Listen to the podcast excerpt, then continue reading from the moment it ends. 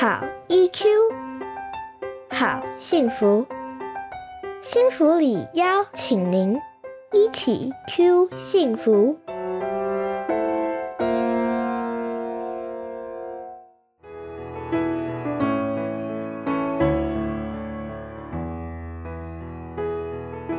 Hello，大家好，欢迎进入亲子学习力健身房，让我们一起来锻炼大脑注意力与学习力的教养术。我是黄老师，今天呢，我们邀请到一位很特别的来宾，他不但是一位专业的临床心理师，平常呢跑遍各个学校去协助处理孩子在学习上跟学校适应的问题。更重要的是呢，她本身自己还是两个孩子的妈哦。所以现在让我们一起来欢迎李一清临床心理师。Hello，黄老师好，各位线上的听众朋友，大家好，我是一清心理师。一清，很欢迎你一起来跟我们分享。不知道平常你有没有看过有一种小朋友啊？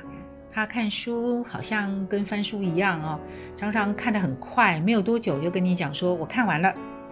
那这时候爸爸妈妈呢就会心里很嘀咕啊，说看这么快，到底有没有在看啊？有没有看懂啊？那易经，你能不能从心理的老师的专业来谈一下？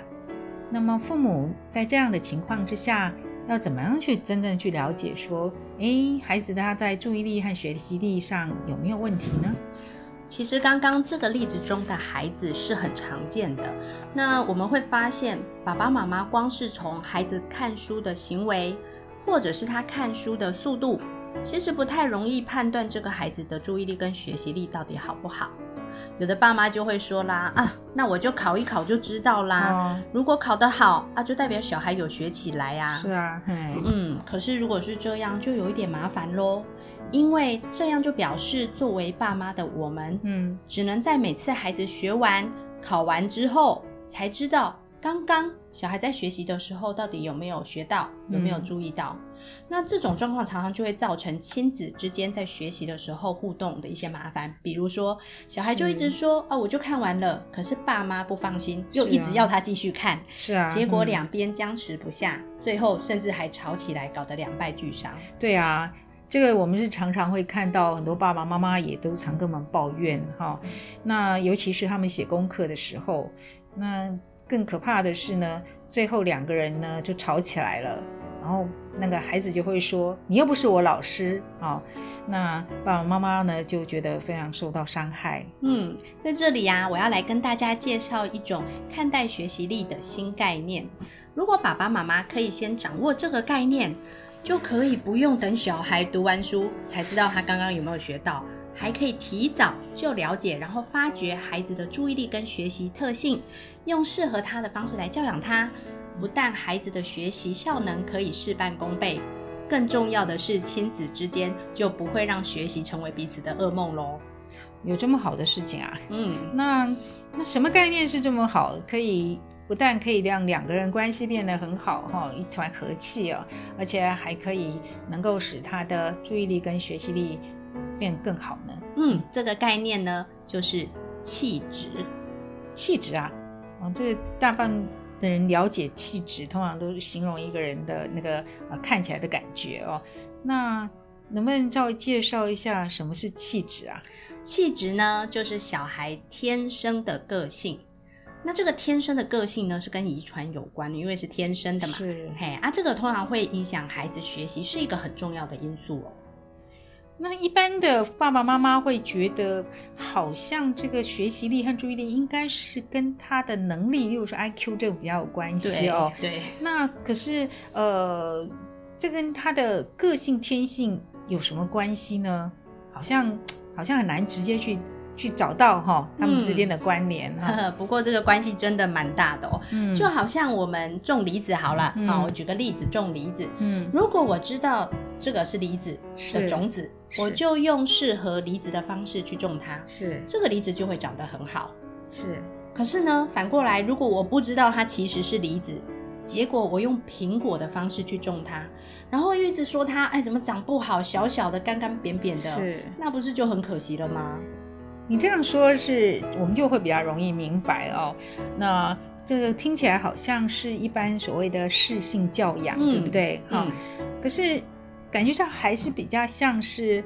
那个，就是跟个性特性有关系，是可是要跟学习牵扯在一起，还是有些地方不太明白。那能不能试着用刚刚我们看书看很快那个孩子的例子，嗯那跟爸爸妈妈、跟线上的这个听众一起来稍微说明一下，那么气质为什么跟他的注意力和学习力有关呢？好，当我们看到刚刚这个看书看没多久就说看完的这个小孩的时候，哈，呃，爸爸妈妈可以做的第一件事情，其实是要多观察，好嗯再观察一下。是，嗯如果我们发现这个孩子在看书的时候，他有动来动去的动作啊，然后看完书呢，又立刻又去换一本，是啊，或者很快又去做别的事情，嗯觉得他好像都停不下来。这个时候，我们就会说，这个孩子天生的学习气质是活动量比较高的孩子。这种孩子啊，通常呢，爸妈都会觉得蛮头痛的哦。嗯那我们通常呢，就会说他就是态度不好，嗯嗯，随随便便哦，敷衍了事，是啊很不认真哦，是好像充满了负评，对不对？嘿，对，所以这种时候呢，爸妈常常都会对这些孩子有我们所谓的误解。嗯，哦，其实这种孩子他的精力源源不绝，如果可以好好引导，让他把精力做一个比较恰当的分配。是好，比如说我们会说用少量多餐的方式来学习，那活动量高这个气质的性特性呢，就可以成为孩子在学习上很大的优势哦。少量多餐哦，嗯这个概念哈、听起来，我想家长大部分想到的都是呢，就是那个我们如果说减肥或吃的这个肠胃不佳的时候呢，我们要一次吃的少量哈、是但是吃多吃几餐哦。那真正用到这个学习上面或写功课上面的话，那要怎么样做呢？嗯，就像黄老师刚刚提的，少量多餐就是一次吃少少，但是多吃几餐。同样的原理，在孩子学习的时候呢，我们也不要求这个小孩在同一个学习内容上一次持续很久，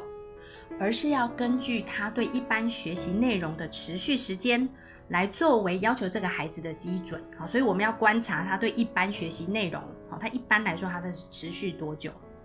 这样这个观念非常的重要哈。一心老师提到这个用观察孩子他学习的持续时间是多长这件事情呢，呃是非常关键的哈。那因为呃我们一般所呃接触到的的爸妈他们提到的。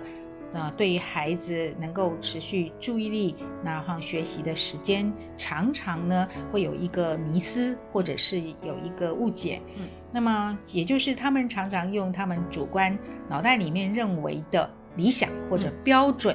啊，去定义孩子他是一个应该要持续的时间长短。那甚至有很多爸爸妈妈呢，那是听这个呃。听别人的孩子，嗯呃，他们可以做多久？对所以用这种标准来回来要求他们自己的孩子，所以这时候就会常常造成他们呃在学习上面亲子很大的冲突来没。错，嗯没错，常常就是这样。那少量多餐的意思呢，就是要求小孩在符合他的持续时间的这个这个基础下去学习。那他可以持续的时间到了，就接受孩子，哎，可以先换成学习另外一种内容啊。好，举个例来说，比如说他国语写一写生字，是哎，他可以持续的时间到了，嗯就换成可以查字典，然后换一个内容。是那查字典这个持续时间到了，哎，也可以换一休息一下啊。然后接着呢，持续时间到了，哎，他又到这个可以回来写生字，运用这种技术。以前呐、小孩坐在那边两小时很痛苦，而且写来写去只写了五行生字。现在用了少量多餐的这个方法，是不但生字五行写完了，中间还查了字典，还翻了另又翻了一本绘本。两个小时的学习时间过去之后呢，还生龙活虎。这样子听起来呢，原来我们认为活动量太大的孩子在持续专心学习或写功课这件事情来讲是一个大麻烦。嗯哦啊，可是用气质这个角度下来了解或者来教养孩子的话，那么原来是会有这么好的一个结果。没错，啊，所以我们今天非常谢谢易清老师，那么提供我们这样一个新的概念啊，那么让我们可以试试看，用这样的一个方式，那么把那么它的呃原来我们认为的干扰或者是缺点，变成它一个非常好的一个什么学习特性。是好，那接下来最后我们请易清老师用一句话，那么送给爸爸妈妈，那么作为日后在教养上面的一个好的提醒。好啊，爸爸妈妈，孩子动来动去没关系，少量多餐就可以，读懂气质，学习大有力。非常谢谢大家的收听，谢谢黄老师，好，下次见喽，拜拜。